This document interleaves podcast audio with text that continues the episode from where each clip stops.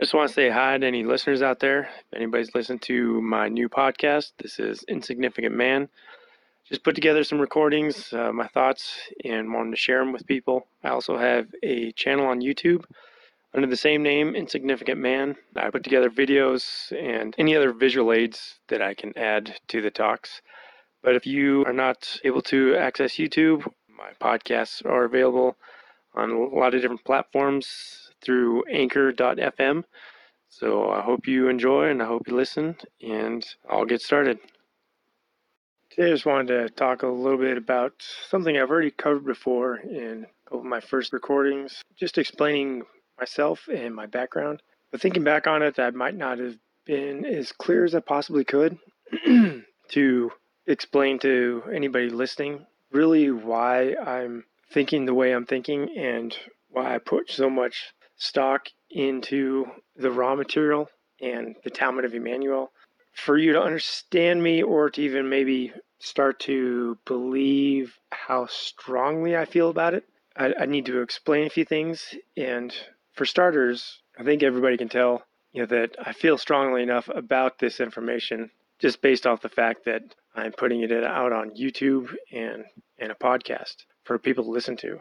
I am fully aware of the names that people from the Christian community, the Christian world, will call me, from Gnostic to heretic to backslider to sinner to I've fallen away because I was never part of God's children to begin with. And that's fine. I'm totally okay with that. I am at peace with that. But that should show even a little more of my resolve. Because of my background, I grew up in a Christian home. Like I said, my dad was a Protestant Christian pastor of an evangelical church. And it was a great way to grow up. He taught me a lot.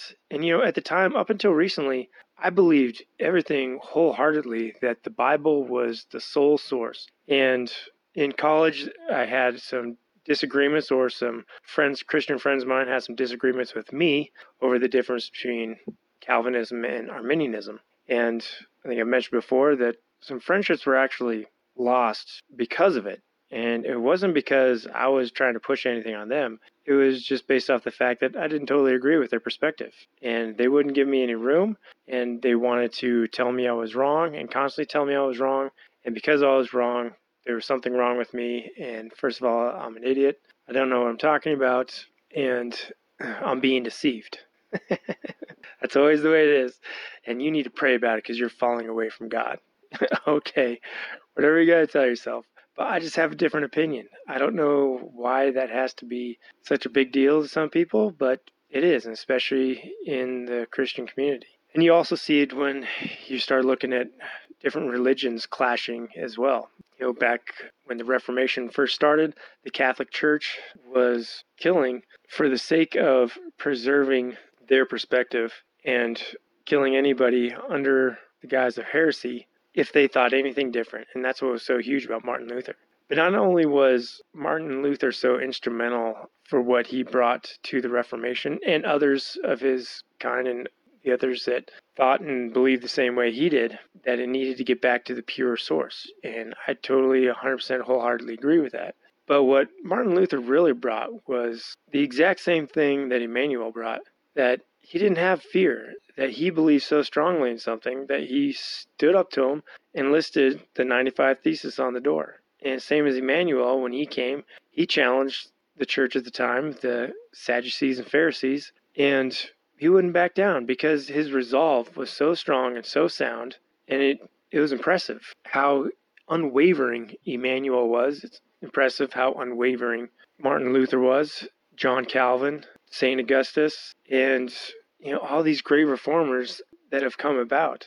And they had scripture to back it up. And I really believed in that. I really strongly, to my core, believed within Christianity, within Protestant Christianity, Reformed theology or Calvinism was the purest source of understanding God and the true personality, characteristics, and archetype of God, thinking God was the creator. And I defend it with my life. But it's pretty funny that the new information I'm talking about here, back in the day, I'd get dragged out into the street and I'd burn to the stake for heresy, which is fine. But today is times have changed, and it's not that way anymore. But there will still be a lot of hate. And if you look up online and you just look at the Talmud of Emmanuel, everybody that opposes the Talmud of Emmanuel, all they have is anger and name-calling.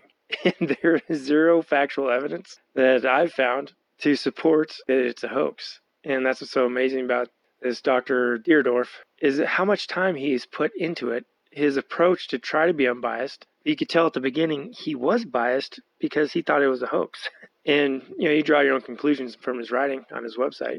But when I read through, I thought it was admirable how he tried. There was some bias leaning towards the side that it was a hoax. And rightfully so. The whole Christian community is automatically going to do that, because there is no way to be unbiased going into something that is claiming what the Talmud of Emmanuel is claiming. But after 20 years of study, his conclusion was that the ability for the Talmud of Emmanuel to be a hoax, in other words, for it to be in favor of it being a hoax, is 10 to the negative 111th power. That means, I forget the way he describes it, there's less atoms in the planet than the chances for this being a hoax. In other words, it was against the negative 111th power. It's negative because it was against the fact that it could be a hoax. So his conclusion, after just based off of verse by verse and the ability for Matthew to come from Talmud of Emmanuel or Talmud of Emmanuel to come from Matthew, he went verse by verse and he gave an indication of the strength of possibilities that this verse from this book came from the other book. So when he went through, compared them side by side, verse by verse, that the possibility for it to be a hoax was just astronomical. It's crazy. And you can put that in people's face, you know, trying to show them the logic based off, you know, the logic you use to base your decision off of, and what Dr. Deardorff did. And it was just amazing. But what's even more amazing is I knew the truth about the Talmud of Emmanuel based off of what I learned from the Law of One Ra Material. I'd been studying the Ra Material for about 2.5 years and just happened to hear somebody mention the Talmud of Emmanuel. I'm like, what is this they're talking about? I've never heard of this. And so ordered a copy and read it, and it blew my mind because it seemed like the exact same author from the Ra Material wrote the Talmud of Emmanuel, but that's not the case. But what the Talmud of Emmanuel or the Gospel of Judas is claiming is the exact same thing that the Ra Material is claiming in the Law of One, that there is one infinite creator, and God is even a creation of that. And there are higher density beings. And within the one infinite creator, in the beginning there is infinity. Infinity became aware. There was a focus of infinity, the original thought. That focus was called love. And from that focus came intelligent energy, what we call the Holy Spirit. And it's infinite. And from that intelligent, infinite energy came all light. And I can totally understand where people could see me picking and choosing and just, you know, I want to use this from here, I want to use that from here to prove my point. But I'm only, and like I said, I could totally understand that, but it's not the case. The reality of it is, it's like a statue. And for years, we've had this statue, this idol, this thing called the Bible that we've idolized for so long, even in Reformed theology. They looked at it, their perception was sola scriptura, which is Latin for scriptures alone, which their focus was behind that to prevent anybody from using anything but the scriptures to explain God and his majesty. And that's why you won't find any other text outside the Bible that'll get accepted as being used to interpret scriptures. So they only believe in scriptures can interpret scriptures, which, and again, I totally understand the thinking behind it. And I was gung-ho for it as well, because people were trying to use some pretty unusual writings to explain scripture. And at the time I was, you know, of course I was offended by it, and I would just laugh just like everybody else would laugh. But always in the back of my mind, it's like, well, what if there's actually some truth to it? Not that it has to be all true, like some old Hindu texts and stuff like that. And because there's some amazing stuff that's written in the Hindu texts, as far if you look at them as history books, and that's what a lot of the Bible is, and it should be, is a history book, especially the Old Testament. But when you look at some of those Hindu texts, there's a lot about a solar flare, about a change coming to our planet, to our galaxy, and it all has to do with the solar flare. And it's funny how it corresponds with the Book of Revelation, and how the Book of Revelation is just so standalone in everything that's in it. And it's so crazy and mind-boggling when you read it compared to the rest of the Bible. Ezekiel maybe is the only other thing that I can think of that compares to the book of Revelation in the Bible. The next outside the Bible would be the book of Enoch. But we discount those because of what? Because some theologians back in the day just decided that we are the greatest minds of this time, and you shall not look at these scriptures. Oh, so you don't want us to educate ourselves on something outside scriptures. Well, okay, maybe I don't need to use those texts to interpret scripture, and you might be absolutely right. Scripture can always interpret scripture. But you can't tell me that I shouldn't be going out and reading these other texts as well. So the book of Jesher, the book of Jubilees, the book of Enoch. I mean, these are books that have, you know, especially the Maccabees, anything from the Maccabees. Oh my gosh, it's history.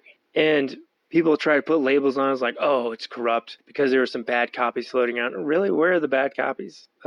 What exactly were those copies? You know, where were they lacking? Where were they changed? And you know, everything was destroyed back then. And you can look at it two ways. It's like either they're trying to hide something, or maybe it was true. You know, no one will never know. But what we do know is there are texts available now that we absolutely can read if we want to. And I am completely 100% for everybody reading this stuff for themselves. Not letting somebody else tell them what to think, what to believe that read the book. Not even me. I don't even want people to just believe me because I said it. I'm wanting to share this information because I want people to discover this stuff for themselves, the way I discovered it. Just the way the Creator wants us to evolve, the same way He evolved. It's a process that's beautiful, and when it's done by the self, discovered by the self, it's even more beautiful and it's even more empowering. And so my goal for all of this is just to get people thinking, just get people looking. And even in what's going on in our government, what's going on in the world, there's so many things behind the scenes that we don't understand what's going on. The true battle going on between Trump and his campaign and the Alliance. And if you don't know about the Alliance, go back and listen to a couple of my first episodes. But the Alliance is real. And we are in space. I have no doubt. I have no reason to doubt all the whistleblowers that I've heard their testimonies and their stories about. I have no doubt that pedophilia is huge in the government and in Hollywood and globally. There are Facebook accounts advertising cannibalism. And as soon as it spreads, Twitter takes it down. There are advertisements Facebook takes it down. Then there are people showing advertisements in Los Angeles on Twitter with restaurants advertising cannibalism and cannibal cooking. And get your reservations in before the spring cannibal season is over. I mean, I've seen these with my eyes, and these are real. These are verified. They are real restaurants that exist. These are real websites that people are, and there was even photographs. I mean, I've seen a dead body before. I've seen it with very little to go with it, or pretty much intact, skinned, not skinned. It's not a pleasant sight, but you can tell the difference between that and something from Hollywood. You know, from something like from the movie Predator. You can tell what's real when it comes to the muscular structure underneath the skin of an animal, and it's no different for a human being. And you see these things, and it's crazy. And it blow you away. And then what I've experienced personally in the military working overseas. There is so much pedophilia and there's so much sexual assault and everything going on with men and women. It's crazy. I would even have a gun on me, and I'd have a lot of men approach me at a temple structure wanting to take me off and be like, hey, let's go do this. No, you guys, you can get away from me right now, please. And you get bombarded with it. I mean, it's just an invasion of your personal space, you know. It's just constant. So if you live within that day in and day out, I mean, you'd understand that, you know, it'd have an effect on the mind. But the fact is that, you know, the people in control that have had the money, you know, for the last 1,000 years, 2,000 years, they are into these practices. They are into cannibalism. They are into spirit cooking. They are into pedophilia, boys and girls. And there are symbols all over Hollywood showing this. You know, the triangle sign for boy love and the heart sign, heart within a heart, is a girl sign. And, you know, I have no doubt it's going to come out soon. And Pizzagate, the mainstream media is trying to really put down Pizzagate and show it as a hoax. I mean, they even sent a guy in to shoot it up. The one bullet that got fired went through. Yep, you guessed it, the server. Why does the ping pong place have a giant server? And the bullet just happened to go into the closet and shoot the server. It's kind of crazy, right? Weird. But, you know, then anybody that supposedly believes in Pizzagate is a nut, just like the nut that went in there to shoot it up. So the mainstream media is weaponized, it's used, and what's going on behind the scenes of the government is very real. It's hard to, first of all, it's hard to remember all the articles and evidence that the real journalists have dug up these days. I try to save as much as I can. A lot of the resources I have to go through, I depend on them to do more digging than I do, but they all come up with facts and documents that show what they're talking about. The mainstream media doesn't do any of that. They name call and they have confidential sources, so they will never reveal their source, and they're constantly caught in a lie, and they will not reveal any documentation. They'll only have opinions and their own perspectives and demeaning and belittling. That is all they have. And there are amazing people out there, like on YouTube, has some great channels. Hulkinator, this guy Hulkinator, the names are awesome, of course. Hulkinator, he is a great investigator. Space Shot 76, R-Doc, it might be R-Doc R, his name of his YouTube channel, but R-Doc, he's a great researcher. And some of these guys are in the intelligence industry right now, these guys that are doing the research. So they have the clearance level for a lot of the stuff, and they already have the knowledge and the foundation to know how to research stuff. There's another one called Corey, and I'm not sure if her last name is Dig, but her site is called Corey's Digs, and she's really great. She exposed an amazing thing about AIDS, and it wasn't just her alone. When she exposed it, there were some other videos that came out with interviews between doctors and researchers from the beginning of the 80s, and AIDS is one of the biggest hoaxes that ever lived. It's a real disease, but it's a hoax in the fact that you were lied to about it. Is completely false from what we've grown up and been told since the early 80s. And the whistleblowers that have come out about it are one guy is, I can't remember his name, but he is the original scientist that studied AIDS. He wanted to help. He felt so compassionate. He was new, up and coming, and he got in on it and was able to be one of the first doctors to really start looking into this. Even before the doctor, I can't remember the doctor that created the test, that guy's a phony. When you really start looking into it, he's a phony, and his tests don't work. It's based off of false data, and they just pushed it. So if you test positive for AIDS, just go back 5 times and see how many times you actually test negative. And the guy that was, the whistleblower trying to spread the word about it, his first argument was HIV is a retrovirus. Never in the history of the world has any retrovirus been proven to be sexually transmitted. And first of all, that's mind-blowing. Well, how is AIDS transmitted? Well, everyone thinks because it spread so fast in the gay community, it had to be from sex. And there is still some evidence because it still can be transferred blood to blood. And as far as I know, that's the only way for a retrovirus to be transferred is blood to blood. And so AIDS is said to be a known killer, in the gay community. Well, he had some great information on that. He was like, well, first of all, let's look at what AIDS is. It's an immune deficiency. What else causes an intense immune deficiency? High use of amphetamines, methamphetamines, alcohol, and other kind of drugs. And what was prevalent in the majority of the drug culture in the late 70s, 80s, up to the 90s? The use of methamphetamines was huge. I mean, it still is huge today all around the United States and globally. And it's that constant upper that is just wearing the body out, and the first thing that gets worn out is your immune system. So that's AIDS. That's immune deficiency right there. And he even talks about the first cases of AIDS that they have recorded was from, I think it was Auschwitz or one of the concentration camps from World War II. The Jews said a lot of the Jews were suffering from AIDS, and that was actually where it got its name. And you know how they helped these people with AIDS? They didn't give them any medication. They treated the symptoms and put them on a healthy diet and a healthy exercise routine. The best way to fight AIDS is to treat the symptom and have a healthy lifestyle, a healthy, positive lifestyle. And what came about in the 80s was this insanely potent cancer medication that cancer patients were using.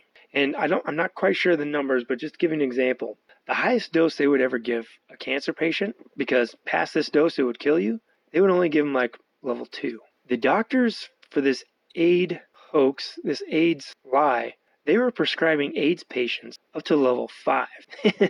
First of all, they're telling me that they won't go over level 2 for cancer patients because it'll kill them. But all of a sudden, it's okay to do that for AIDS patients. And then they would take parents' kids away with the CDC if they weren't giving them this AIDS medication. So parents didn't even have the option. So they had to give their kids this medication. And so it was constantly seen that all these AIDS patients were dying. Well, now let's go back and look at the research. How many of these AIDS patients were taking that medication? And I believe Corey is working on that on her website. I believe I know she has 3 chapters out already on this AIDS slush fund and the AIDS hoax, but she says she's going to have up to 25 chapters on it. And the first 3 chapters are just amazing. And this is how it all got started. They knew they had something with AIDS, HIV. They knew exactly what it was from the get-go. It was a retrovirus and it had to be transferred blood to blood. So they also knew Hep C was very damaging disease as well. So this is where the cabal comes in. This is their agenda to depopulate the planet, to depopulate the weak people, or just the people that they deem less worthy, especially the minorities. So blacks, especially blacks in other countries, blacks in our own country, Hispanics, you name it, drug users and lower income homeless people. Get them addicted and whatnot.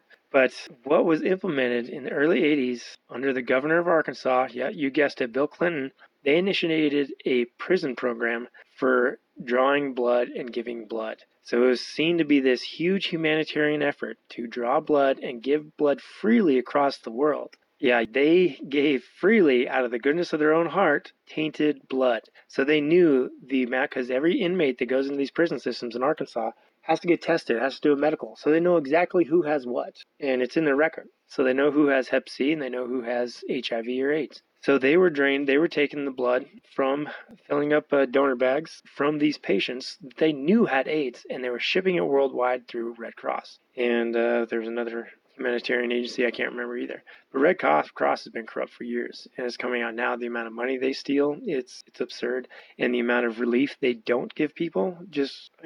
it's mind-blowing. So, I mean, Yemen, as well as withholding resources and aid, Puerto Rico, and the governor also assisting in holding back aid, and the amount of money that they're transferring back and forth in cash secretly through, saying it's medical supplies. And there's actual footage of people in Africa going through these warehouses where there is Foot Locker after Foot Locker in 2 giant rooms stacked to the ceiling 10 feet high of nothing but cash. And it has Arabic writing on it, so it's getting funneled through Saudi Arabia. And you look at the history of President Obama and paying off Saudi Arabia. It's so in our face. It's right there. It's crazy. But yeah, they were spreading the AIDS virus globally, and they definitely targeted Africa. And then they made up a story saying some guy had something. You didn't know what it was, but you knew he had something, and he spread it, and it went from there. That sound familiar? Yeah, maybe like the coronavirus? No.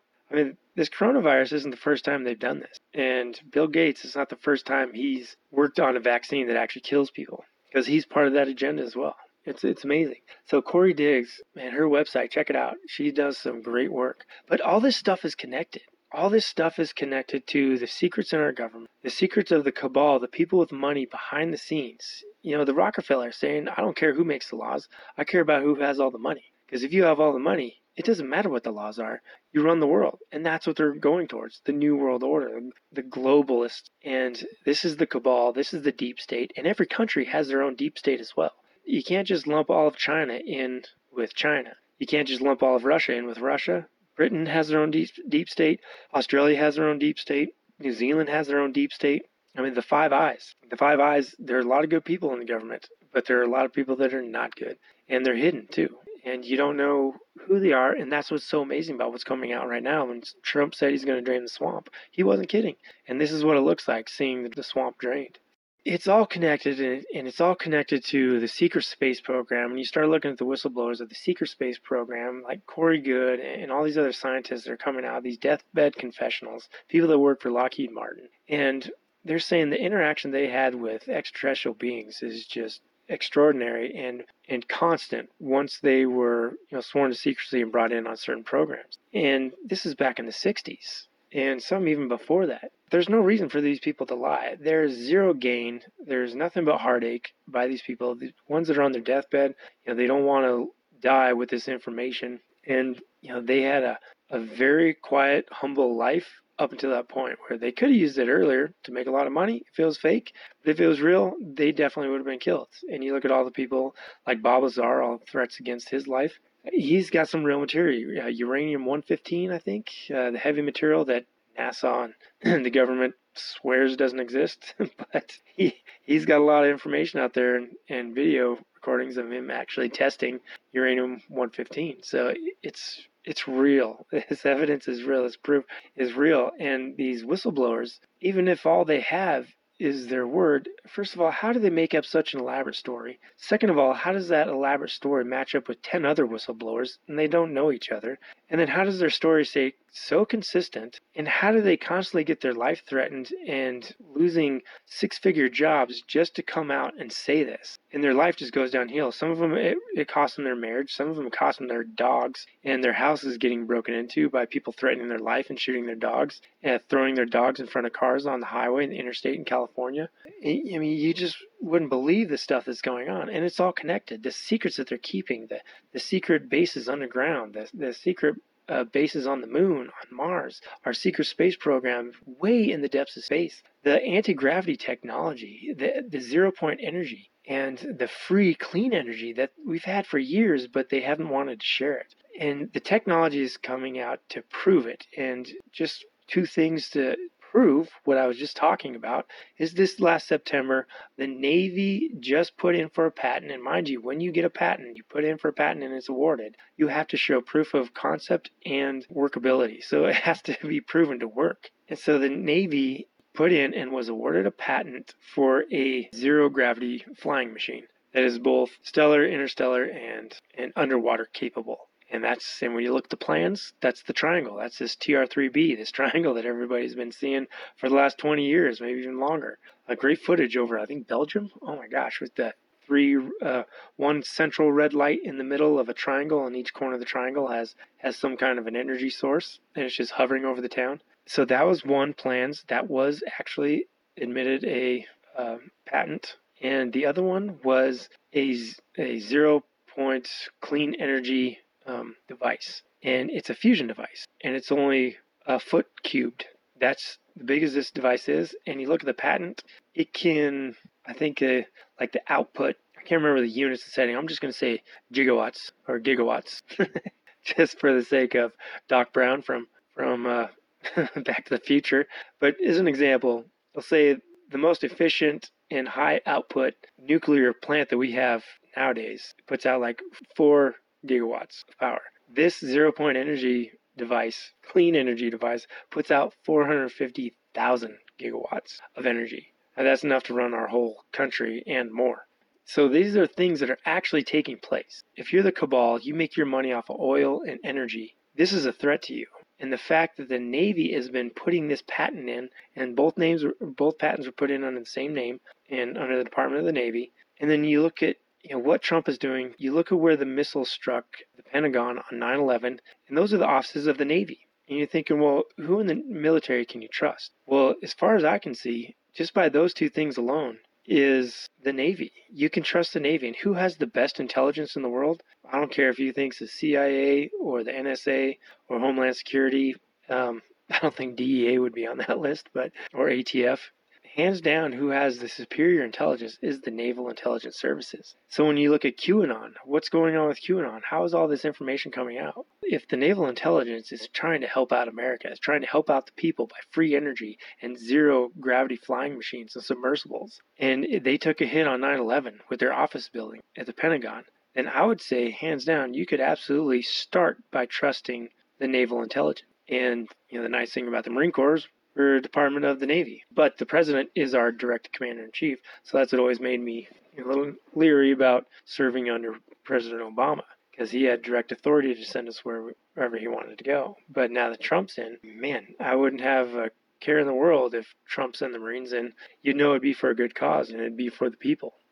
And so now you're starting to see these connections that connects space programs to the Trump and the swamp, and then to pedophilia, to Hollywood, to the cabal, to the bankers, the Rothschilds, the Rockefellers. I can't remember the Italian name.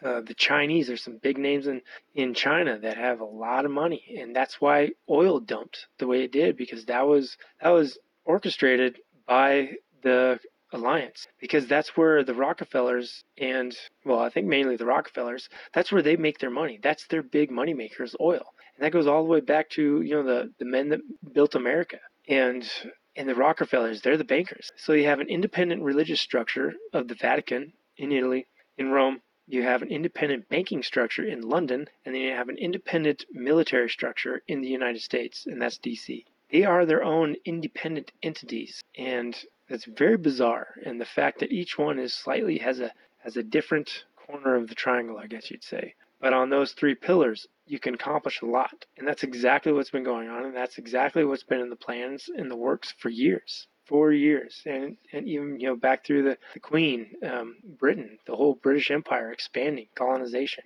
That's not a very loving thing to do. And you look at their goal was global domination, and that's why they absolutely hated to give up America.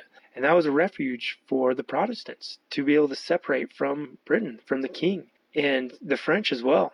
That it gave them some space, gave them some refuge, and a place for God's word to be taken care of for a time.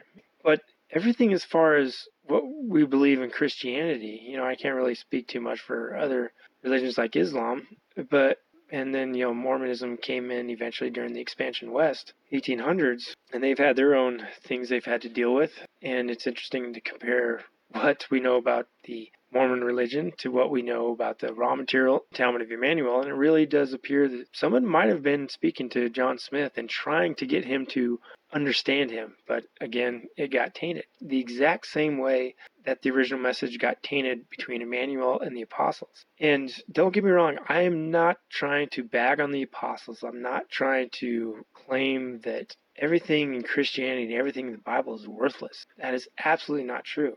I am saying we have to open our eyes to the fact that there is new information coming about because the signs of the times are here. There is change happening. The energy of the Creator is flowing, and it's exponential. It's building. It's compounding. And you can see it in the swamp getting exposed, by the secret space programs getting exposed, by these whistleblowers coming out and not being afraid anymore and being protected, actually, and feeling empowered to speak and say something. And then we had the Raw Material. It's been around since the 80s, but it hasn't made any kind of a foothold in any kind of a religious circle ever. It's always just been deemed new agey because, it's aliens. Oh, okay, all right. Well, hate to break it to you, Christian world, but you've believed in aliens this whole time. You just don't know it. You just don't realize. Our eyes have been closed, and my eyes were closed as well. But I've always felt passionately about anything I believe is worth doing. For me, sports, early on growing up, believing in Jesus and the message of salvation, hands down, I would go to my grave at a young age defending that as being true, defending creationism over evolution, defending just the fact there is a God versus atheists that don't believe in God. And I took a lot of ridicule for it. It's not easy. Bowling was real in the 80s as well. But the more I learned about Christianity and just the history of the church, I realized that majority of Christians in the church itself don't actually know their church history. They don't know that Protestants came from Catholics. And so how are these people talking so strongly about Arminianism? First of all, they don't know that it even is Arminianism, and they don't even know what Arminianism is, and they don't even know where it came from, and they don't even know that they're Protestants. They just think that they're like a non-denominational church, or they're a Bible church, or that they're a Methodist, or that they're, Presbyterian, or they, denominations have confused people because they don't know their history. They just think that they're the denomination. They don't understand that they're Protestant. And then if you say that they're Arminianists, so you have the Arminianist point of view. Well, I don't know what you're talking about. Well, that's another big issue is labeling things. Anytime something's labeled, it kind of scares people, and it puts a lot of pressure on somebody, because once something is labeled, then that person is also labeled. It's kind of a form of control and manipulation as well. But the whole separation of the Protestants away from the Catholic Church and the King was huge back when America was first founded. The Pilgrims, and before the Pilgrims and after the Pilgrims, and even today in today's church, the lack of knowledge of just their own church history is staggering. And even the Catholics, some of the most devout Christians I've ever seen, still see to this day, are Catholics, just because they adhere to all those silly little rules. Well, in my opinion, I believe they're silly, and I don't mean to degrade anybody if you're Catholic, but there are a lot of rules you have to follow, and that was supposed to be the whole point of Jesus dying on the cross, was to eliminate the law. Because sin is abolished, the law is abolished, but yet the Catholic Church over the years found a way to make up more rules, and they can control people. So then you start looking into the whistleblowing from the Vatican and the history of the Vatican. The Vatican was sneaking Nazis out during the Rat Line of World War II when Nazi Germany collapsed. They were giving all those genocidal murderers from concentration camps and generals, they were giving them all visas. They got them all through the Vatican, and the Vatican snuck them out through the church, through the rat lines, through the Catholic churches of Spain, and then eventually Spain to Portugal. And then there's also routes up through Norway as well.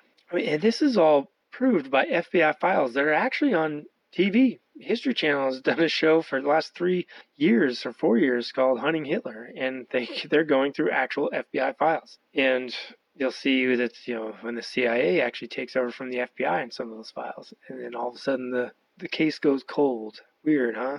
So the CIA, and then we have a president from the 60s, JFK, that was assassinated, and everybody is just somehow content that we don't know who did it, or that just it was Oswald. Really, the angle doesn't match. The round doesn't match. And there's no such thing as a magic bullet. And you go with that theory, and you just want people to believe. And I understand there's really a helpless feeling when you're trying to go against the government that is in full control. But that should show right there that there is something going on in our government that's unseen, that there's very real power happening, and there's very real control. And it was just swept under the rug. And man, some of the recordings I listened to of President Johnson, who took over after Kennedy, when he didn't know he was being recorded, and during phone call conversations, oh, this guy's nasty. He was a nasty dude. And even the way he treated JFK's wife, she still had blood on her blouse when the picture of them was taken later that day in the evening with President Johnson, her, and I think somebody else. I think it was 3 people standing in the picture. It was just heartless. So there's something going on. When you read through the raw material, you'll understand that the raw group is giving away some of these secrets. And when you look at some of the interviews of Corey Goode, he's one of the whistleblowers talking about the secret space program that he was sold into, pretty much forced into, for 20 years as a slave. He's giving briefings to us from his accounts and testimony of military people asking him about this Law One. And he'd never read the book. He didn't know anything about it. He's like, so is this how the raw group from the Law of One knew about our secrets? And he's like, what are you talking about? You know? He's like, you don't know the raw material? I think it was a general or an American military officer. And Corey goes like, no, I've never read it. You know, and then they all got really quiet. And apparently when he started digging into it and asking about it, the military took a lot of interest in these channelings that were put out by the LL research group, those 3 individuals that do the channeling sessions. And I think it really worried the military, because how the heck were they getting this accurate information of the secret space programs? You know, even naming the number of ships that they had at that time, and the military said it was 100% accurate. And we're finding out by these whistleblowers that all that information that they give us about scientific, technical information is all 100% accurate. They're not lying to us. They're not lying to us about what the pyramids were used for, the capabilities of the pyramid. And what we're finding out nowadays with more better technology and spectrums that we can see, and we can see the energy that Ra is talking about that forms a spiral and shoots out the top of these pyramids. They confirmed there's pyramids under the ocean. That's what causes this effect in the Bermuda Triangle. That's because old land masses sinking into the ocean, and it's shooting this energy, and that energy messes with time, because time and space is connected, and the energy that our planet puts off is intense and powerful to begin with. Then it's focused with the giant pyramid. It's very intense. There's other pyramids in Russia where documentaries go through with cameras, and there's actually stones floating in the lower sections of these pyramids, because the light gets turned inside a pyramid like a funnel, and it can create anti-gravity properties within certain areas. And when Ra goes into detail what the pyramids were used for, they're just trying to tell people what they were trying to do to help humans at the time, but what we can do ourselves now without the help of the pyramid, because of what came to be possible through Emmanuel and what he did. Even if the apostles spread a distorted view of it, a distorted version of it, it was at least undistorted enough to accomplish part of what they wanted, at least some of what they wanted, and that was love and seeking the Creator. And even if it was tainted by the fact that we still didn't understand there was a difference between the one infinite Creator and God, and it was tainted that we thought that Emmanuel was the Son of God come in the flesh and died and conquered death because of this idea of sin. Even if those were the distortions, the positive beings, the Confederation, they could still work with that. They could still get some positive results from that. And the fact that they let it go is made, one, they're adhering to the first rule of distortion of free will. Also, two, this is energy. They're also tapped into the creator like we wouldn't understand. And they can see a possibility, probability of the future, which is positive. But also within that environment of a distorted religious group is there is still a great chance for learning. And even within the murder and genocide that was going on with the Catholic Church, you know, with the Great Inquisition, and just they said God wills it, so they could accomplish what they wanted, and they killed everybody else. They rationalized the killing of so many people, the Great Inquisition, all under the name of God. And that is a distortion to the extreme, to, I believe, to the utmost. I don't know if you can get more distorted than that from a religious belief of God, that he is a loving God, but yet you murder everybody because you don't believe in this God.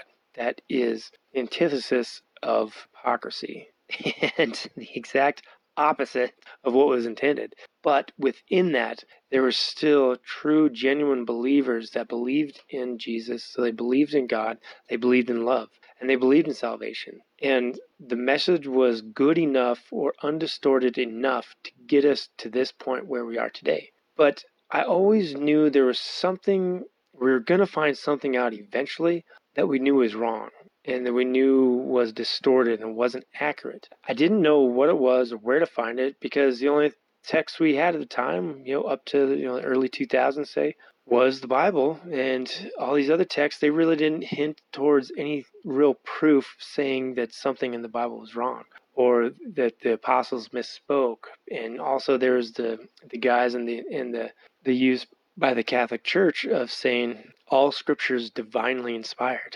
And so you have to totally believe in the inerrancy of the Bible and the scripture, or else, oh really? Who made this up? Like, who said this? God willed it. God told me. The scriptures say it. Oh really? Where do the scriptures say it? I mean, for crying out loud, the Jewish nation lost most of the manuscripts for like 100 and some years till King David went to a temple and they're like, oh, hey, this is where we put that. Oh, that's cool. I mean, they were taken into Babylonia. All that stuff was just discarded or hidden and thrown in the back corner. And then they finally started rediscovering some of it. And it was preserved, which is a miracle. But it's a great history. I have no doubt that the nation of Israel was left to their own devices because they had to learn as a people humility. Because I think there was some miscalculations by the Confederation or by the Yahweh group. Their intentions were good, their intentions were pure, but there was just some mistake. I shouldn't say mistakes, but there were just some adverse effects because of ignorance on their part, because they're still trying to understand us as well. Because you have to start thinking like a lower species, because if you're this higher 7th density being, you're trying to remember what it's like to be 3rd density, and not even just that, a 3rd density so complex with a veil over half of our mind that we only have we have a conscious and a subconscious mind, and the subconscious mind is the full memory of everything, but we don't get that. We don't get access to that, and they've been living in the ways of love and wisdom for so long. And they've been working so universally that there's so many different scenarios of cultures that they have to deal with. And it sounds like ours is probably one of the worst and the most complicated, maybe you might say. But they also knew that they might have made some miscalculations. But the nation of Israel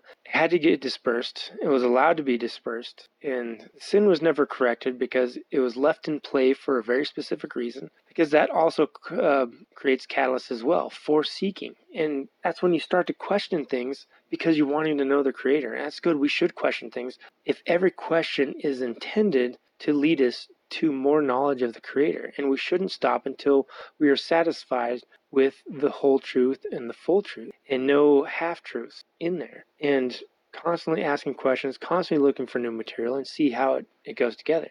But I always had a weird feeling back when I was, late in high school, early college age, but I just had a feeling at some point it was going to change where we find out what's wrong. And the reason I say that is because one of the things that always jumped out to me in the book of Revelation is that everybody is eventually going to be united under one, what we would call religion, but with one belief. And I'm not talking about the New World Order, world religion. I'm talking about when the New Jerusalem comes out of the sky. Everybody will be one voice, and God is the king of many tongues and many nations, and we all believe the same thing, and even the New Jerusalem comes down, and there will be no temple because God and the Lamb are residing in the New Jerusalem with them, and He is their light. And so eventually, at some point, these other religions, or all the religions in the world, will come to one agreement, and that'll be the truth. So at some point, and it's arrogant to think that Christianity is somehow going to be the one religion that everybody is going to wake up one day and say, oh, they were right about everything all along. No, I absolutely do not believe that. And the reason I don't believe that is because there's still a lot of lack of love and a lack of understanding of love in the Christian world, in the Protestant world, in the Arminianist world, in the Calvinist world, in the Catholic world. There is so much lack of understanding of love that I absolutely hope from the bottom of my heart that Christianity didn't have it right all along. Because if they did, then it's almost hopeless. Because the way a lot of Christians treat each other and treat the people around them, it's reminiscent of the way the Jews thought they were elitist with all the nations around them. They got dispersed over it. So obviously there wasn't something right about it, and their attitudes was horrible. And their attitude wasn't focused on love and universal love. And we are still trying to all learn the ways of universal love. And that jumped out at me with the Ra Material is their pure perspective of love.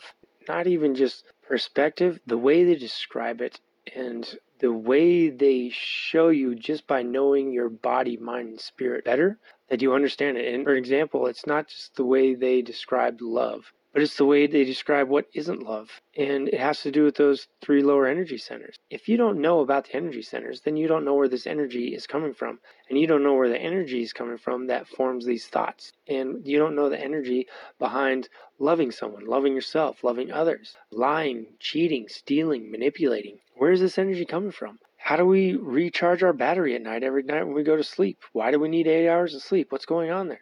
It's a dimension to our body that we don't understand because we can't see it. Well, once you understand and you believe by experiencing it personally, you'll understand that these are absolutely real.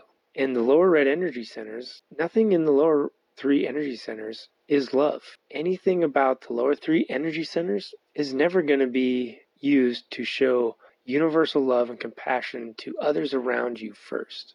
There's no selfless love when you're using any of those three energy centers. So you need to know what those three energy centers are all about. What are the signs that the energy is coming from that energy center? You know, in the red is the basic survival. That's the fight or flight. That's the sexual reproduction, wanting to spread your seed, make sure it survives on the planet. Anger, rage, those are, you know, that goes with the fight or flight. Those are your basic instincts. Those come from the earth. That's the basic energy that the earth provides you. Provides every density being on this planet. The next one is orange. Once you know that orange is the next level up of manipulating, you learn how to manipulate the other people individually around you. You steal, you cheat, you lie, and you're deceitful in your words, and you start learning half-truths, and it's all about manipulation. And then the next is yellow, and that steps up to pretty much the exact same thing, but it's on a larger scale with larger groups of people. And then also ego is wrapped in there as well. And any kind of arrogance, any kind of ego, some Christians just think you're part of a cult if you even mention the word ego. They think it's demonic, it's crazy. And the Christian world labels so much of this stuff as demonic and you're being deceived. That is exactly what Satan would say.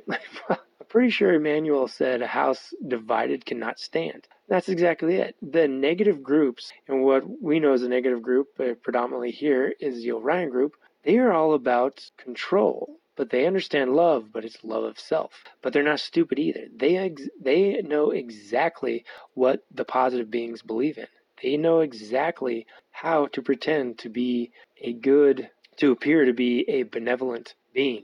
But they also know how to slip that little lie in with the truth as well. But this stuff was allowed to happen. It was allowed to continue from Emmanuel's time through the formation of the Catholic Church, through the Reformation, through the Protestants escaping England and establishing the New World, and then the formation of the United States. But at some point, according to the Book of Revelation, we are all going to be united in one belief, and God will be at the head of that. Well, then you can see once we start learning from the Ra group that it's kind of time for the truth to come out. And the way they present it is so amazingly humble and genuine. I mean, I challenge anybody to say they are not benevolent beings, and then prove to me how. First, you got to prove to yourself, of course, and then prove it to me, because I just don't see it. Maybe I'm blind. Maybe I am lost. But my resolve and passion for being a strong-willed Protestant Reformed Christian, I don't know if I could describe that to people. I mean, the only way I could maybe show them is like intense I was in sports, and how intense I was in anything, any job I had, the military, how intense it is to go into combat and to know that, you know, you're trying to accomplish a mission but get everybody back alive. The intensity it takes to be on the battlefield and willing to kill or be killed. I mean, that's the intensity that I believed in Reformed Christian theology. So if you hear me and get some sense of the passion behind my belief and how strong of a believing Christian I was, then you know how strongly I must believe in the Ra Material and the Talmud of Emmanuel being true. Because otherwise, why would I start talking about this stuff being real? And it just hit me to the core, everything I was reading. And not only what I was reading, the order that I discovered it in couldn't have been by accident. There's definitely been a plan laid out for me, and I have no doubt, because I look back and I see it clear as day. If I would have read the Ra Material before all this stuff with the secret space program, I'd probably have been like, wow, that's just crazy alien stuff, man. All right, whatever. But the fact that I read it after learning about the secret space programs and the cabal and the deep state and the secrets between 9/11 and how the cabal absolutely hates the rest of the world and wants to control the rest of the world, my eyes wouldn't have been opened as far. And then the fact that I read Talmud of Emmanuel after all those is even more powerful. So the fact that I read them in those orders shows that there was a plan for exposing this stuff to me. And then just reading through the material themselves, no doubt that I was supposed to be here at this time with enough time on my hands to want to read, to want to research, to know what's going on, to seek more truth of anything I could find out there. And this is what came to me. This is what fell into my lap. And once I read it, I had a better understanding of love. And every time I go back, because I mean, I wrestled with this back and forth. I'm like, oh my gosh, I can't believe I'm actually considering this. This is mind-blowing. But in a way, everything I've known from Christianity, the Protestant Reformed perspective, there's still a lot of truth to it. So I'm not trying to pick and choose and trying to make it work. I'm just trying to expose the truth that's been underneath all these distortions all along. Like I was saying before, it's this statue that has been covered with all these clothes. You still see the face of the statue underneath, but you finally expose the statue for its truth, for its pure form, and it's a beautiful, pure white marble statue that it just shines in the sunlight. You're like, wow, this is amazing. You know, and you understand, you know, the analogy I'm trying to make, but the truth is still under there. I really do believe the truth is under a lot of religions. The truth is love. And ultimately, the one infinite creator is love. But it's getting rid of and shedding all those other distortions. But with Christianity, it was the hardest to find any distortions because there was nothing out there proving that anything was wrong or that there was any foul play whatsoever.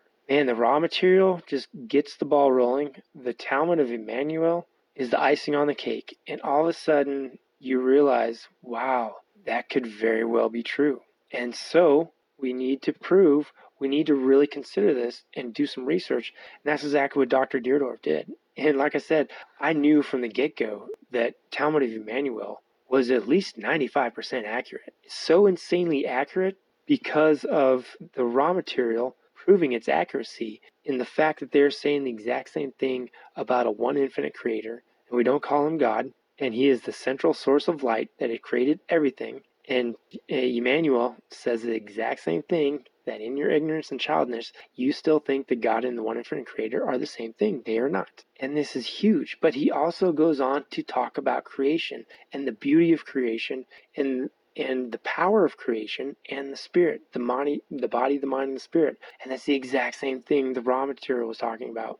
The exact same thing that Ra was saying in those channeling sessions. It's amazing. So the fact that the intensity of my resolve of being a Reformed Protestant Christian before, I thought it was unwavering. And the only thing that would make me waver, it would have to be something so mind-blowing, like I couldn't help but say, yes, this has got to be truth. And that is what's happened to me. That is why I am sharing this. But I don't want people to just take me at my word. I want people to read this stuff for themselves. I want people to look into the Secret Space Program. I want people to look up Corey Goode on Cosmic Disclosure. You know, you can find it on Amazon Prime. It's on the Gaia Network, GAIA.com. You know, you got to pay for a subscription. I want you to research all this stuff about Q. I want you to research the Cabal, 9/11, Clinton Cash documentary about the Clintons and the Uranium-1 deal and the Clinton Foundation and all the dirtiness. I want you to read Transformation of America, because Kathy O'Brien's story is a beautiful story. It's a painful story to read about, and it's still painful that her daughter's still dealing with so much, but it's beautiful in the saving grace of the Creator and all the beings out there that are working behind the scenes to help us all. The power that she gained by coming out of that life is, you can't really put a value on the strength of her testimony unless she lived through it. So I have no doubt that she volunteered to incarnate into this life knowing that was going to be her life. Because at the end of the life, what did it bring? It brought enlightenment to a lot of people and helped expose the Cabal and these Luciferians and their Luciferian occultic ritual practices. And it's beautiful in the fact that she was so willing to incarnate into a life. And I have no doubt she might not realize that yet. She could be a wanderer, you know, a starseed. You know, and if you didn't listen to my last message or recording, you know, star seeds are these higher density beings from other planets that are coming here to incarnate, to help raise the vibration, raise the consciousness of the people on this planet. And so they come through willingly and knowing that they have to go through the forgetting, the veiling process, and have a subconscious mind. And they have to relearn and discover love all over again in third density. And they can get trapped in third density, have to repeat on another planet after this. That is a possibility. That is a potential. But they went through this willingly. And after a certain understanding of love, even if you're from this planet, you're reincarnating, you start to plan your lessons as well. Once you become aware of love, and once that awareness happens of spirit and love, when you reincarnate your next life, you're also planning these lives as well. So even if she is from this vibration of this planet, she definitely had to at some point understand and know that that was going to be her life. I mean, from an infant, I won't go into detail because it's just, it's crazy. I mean, it's graphic, and I love how she doesn't hold back any of the graphic explanation of what was happening to her, because I believe everybody needs to understand and hear and read what she lived through. That's the least we could do for this woman. But I mean, there's so much information from so many different angles is the reason why I feel so strongly about the way I feel nowadays. But it's also opened my eyes. And the personal experience I've witnessed myself with understanding these energy centers better. You wouldn't believe what's happened to me. And you know, even if you talk to my wife, she will tell you she's noticed a change. And especially after getting out of the military, there was a lot of trauma there that I didn't realize was there, but just a lot of sadness and wondering what the heck's going on, what's the next step in life, and still believing that something good is going to happen. Because, you know, he's always taken care of me, and I definitely learned that in combat.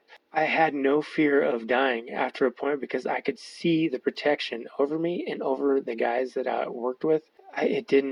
Rockets getting knocked out of the air by nothing that we could see. Yeah, I knew.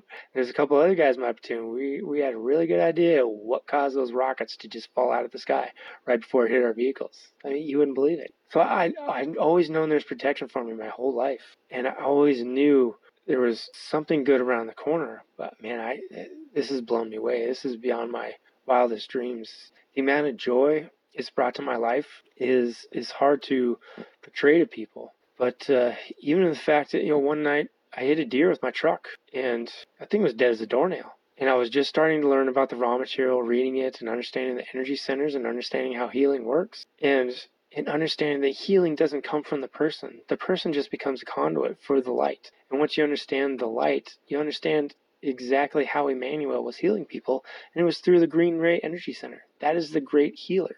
That pure green light, that true green light, is the great healer. And it's actually a builder too. You can build and construct with it. Once you understand that the light comes from the one infinite creator and how it interacts with our body and these energy centers. And it was like 2:00 in the morning and icy roads. I hit a deer, pretty big sized buck, and it was right in the middle of the road. So I went to go drag it out of the way. The moon was bright and I waited to see if there's any rise and fall of the chest for a good, minute. And, talking back to the people in my truck, what's going on? Just give me a minute. And it was dead. It wasn't breathing. Its head had crushed up against my front right bumper and broke my headlight. We were going like 35 miles an hour. And all of a sudden, just a rush of energy and realization that it is possible for the Creator to heal this animal through me. It's totally possible. And so knowing what I knew and what I'd learned about the energy centers and the energy of the spirit or the intelligent energy flowing through my body, I just mentally, the best way I could and the best I understood how Ra explained things, reached down, tried to pick up this deer. It's, like I said, it was huge. I'm 190 pounds. That deer was heavier than I was. And yeah, I got everything picked up except the back legs. I just couldn't pick up the back legs. And the next thing I know, this deer throws his head back, hits me in the side of the head, and then just starts flailing his legs around. This thing was dead. When you see a dead animal, you know a dead animal, especially when you hit it that fast going, or hit it with a vehicle going that fast. And this thing came to life in my arms. And not only came to life, it came back kicking and screaming. And then it was kind of a wrestle to still get it out of the road before another vehicle came. And it's snowy. There's huge snowbanks on the side of the road. So I thought, man, maybe I could just at least get it to the snowbank and get it there, bedded down in a bedded position like you see deer do when they sleep. And man, it was a struggle. This thing came back full to life, but he was punch drunk and wasn't quite aware. He was trying to run.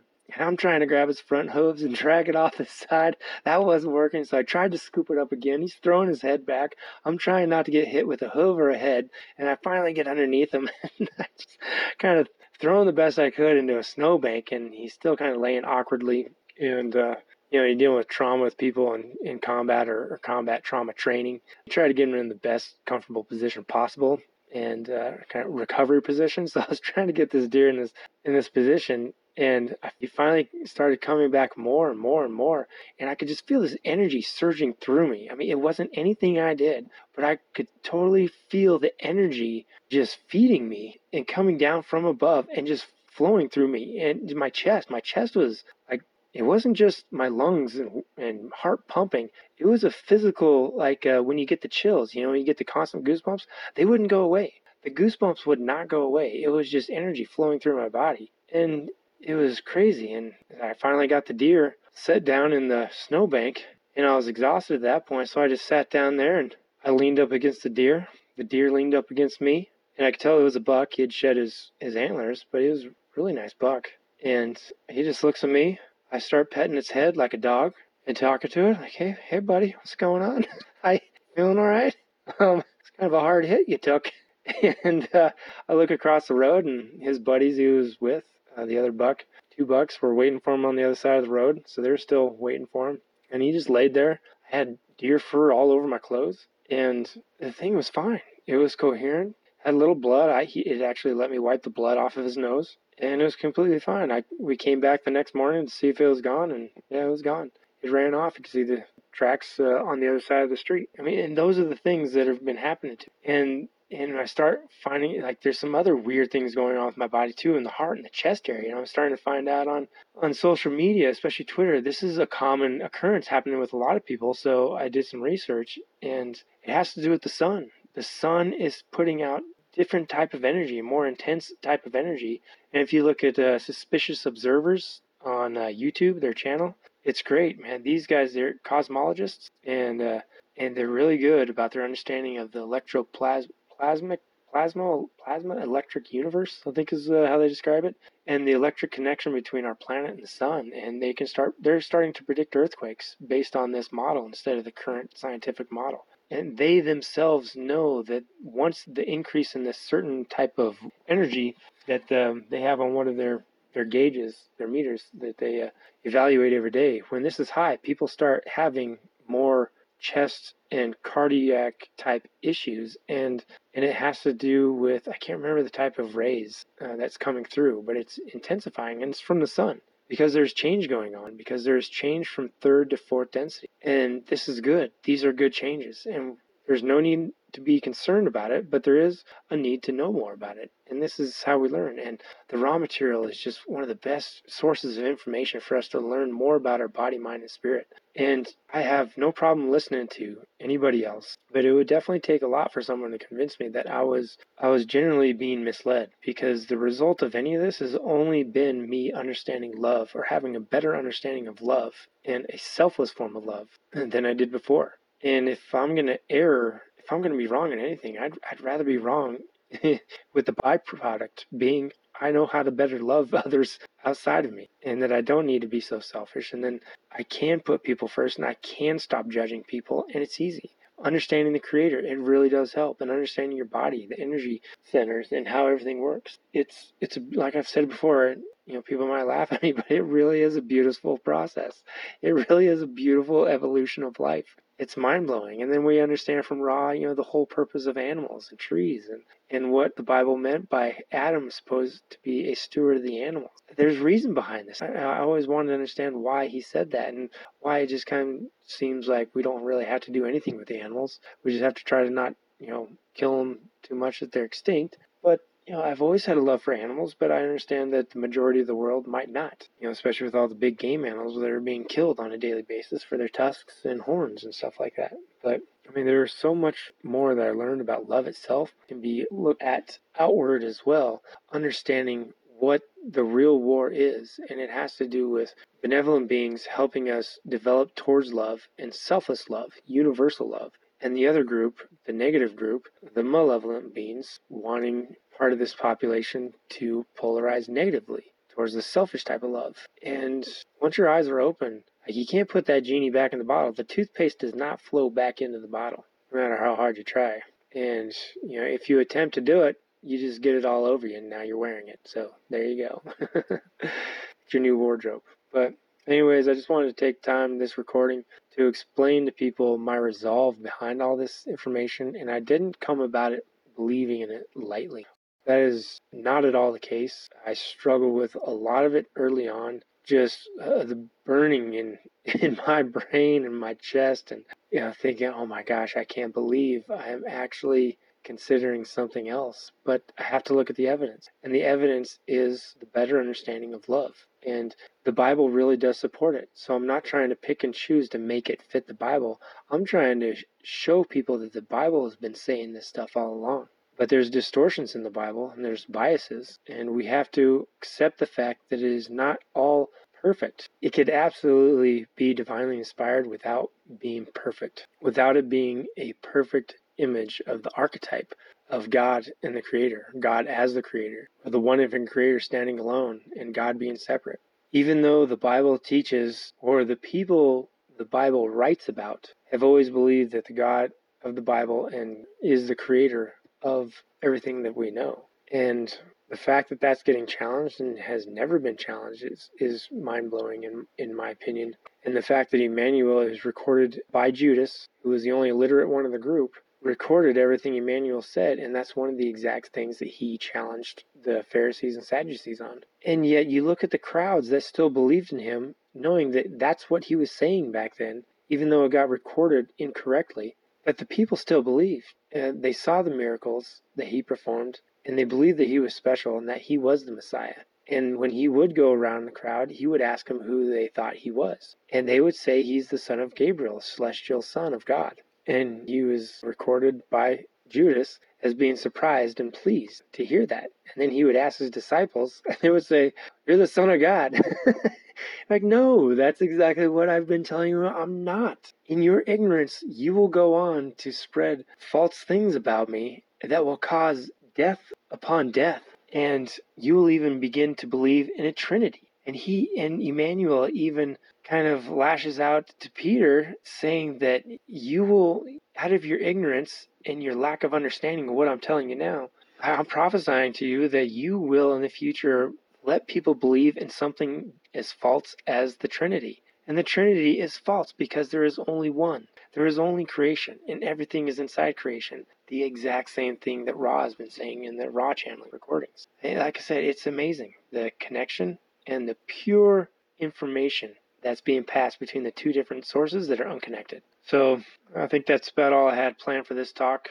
A little more about myself and a little more about my resolve. And this hasn't come to me lightly. I'm very passionate about anything I feel is worth believing in. And that includes this. And that's why I'm doing these recordings. But I encourage everybody to research everything on their own. Don't just believe something you hear. Just listen to it and put it in a category as, oh man, that's interesting. I need to look into that more. Write it down, record it, put it in your phone. I need to look into that more. Yeah, I need to do more research on this. Oh, I need to look into that. Okay, but at least listen. At least have enough love or lack of fear to listen to something that could potentially teach you more about truth. And that's all I'm intending this channel to be and these recordings to be, is to help people get on that path. And that's it. But this is Insignificant Man. I'm signing off, and I hope everyone's doing well. I will talk to you later. Bye.